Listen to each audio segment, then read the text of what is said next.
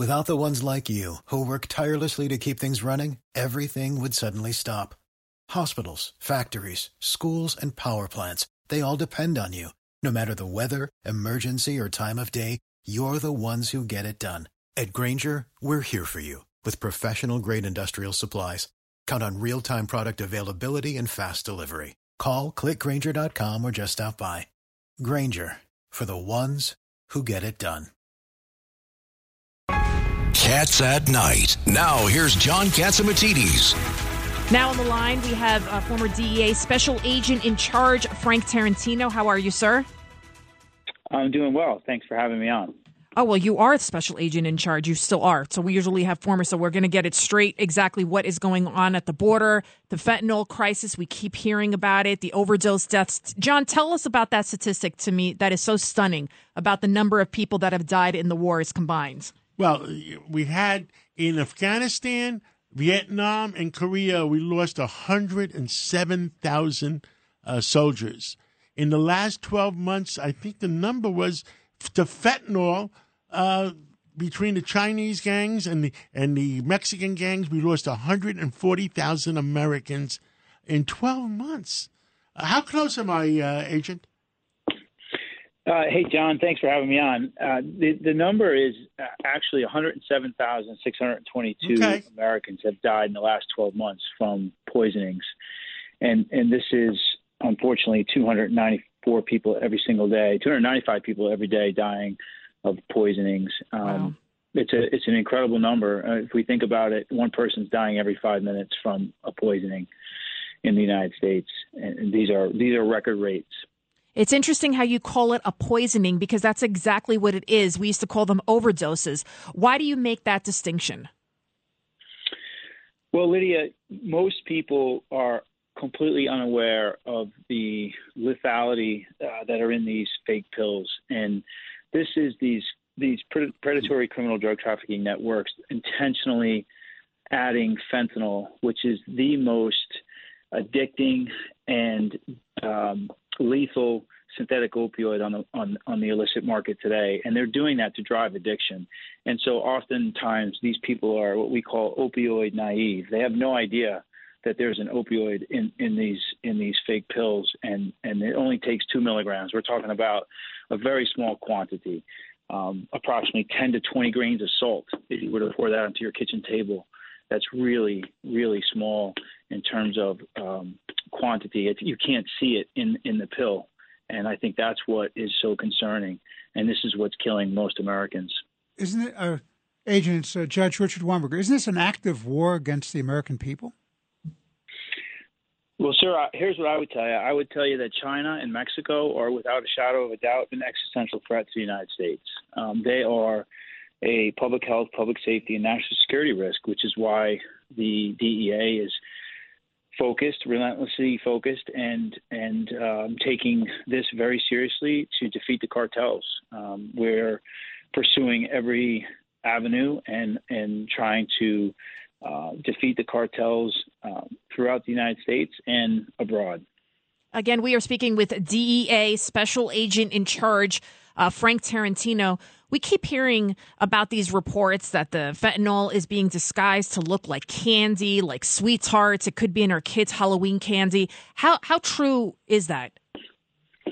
Well, first, I would tell you that we have no credible evidence that would indicate that that they are intentionally um, trying to make candy or or to interfere with the supply chain of candy, um, or that it's getting onto store shelves. What we will tell you is that these drug trafficking organizations, these Mexican cartels, are very creative and innovative, and they are constantly seeking new customers. And this is their attempt as a marketing tool to create a new customer base, to create demand, discover new markets, and and to make more money. And and this is a smuggling technique. Um, we we have seen in several several cases across the country where uh, these rainbow-colored fentanyl pills have been disguised in uh, packages that, that would appear to be candy. Um, but but again, this is a smuggling technique. But we do not have any evidence that would indicate that it's making its way into the supply chain. And if we had that evidence, we would most definitely share that with the American people because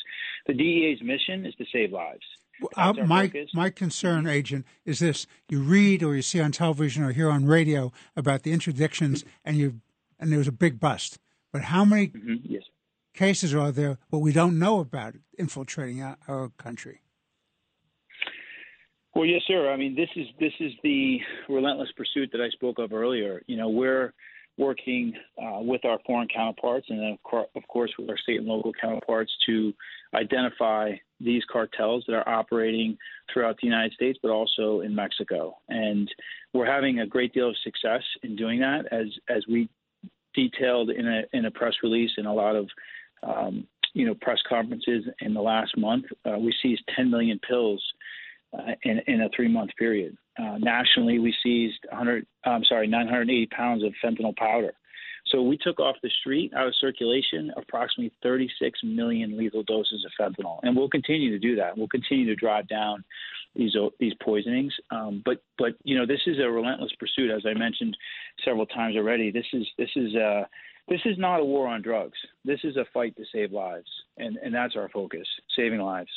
DEA Special Agent in Charge Frank Tarantino. We we hear about the number of busts you guys are making. It's un- unbelievable the amount of work your agents are doing at the border. We're hearing about it here in New York City, but then we're also hearing about a lot of these drug dealers that they're getting busted and then they're being let out. How frustrating is that for you to hear those kind of stories? All that hard work that's put in only for these bail laws to let the criminals go free.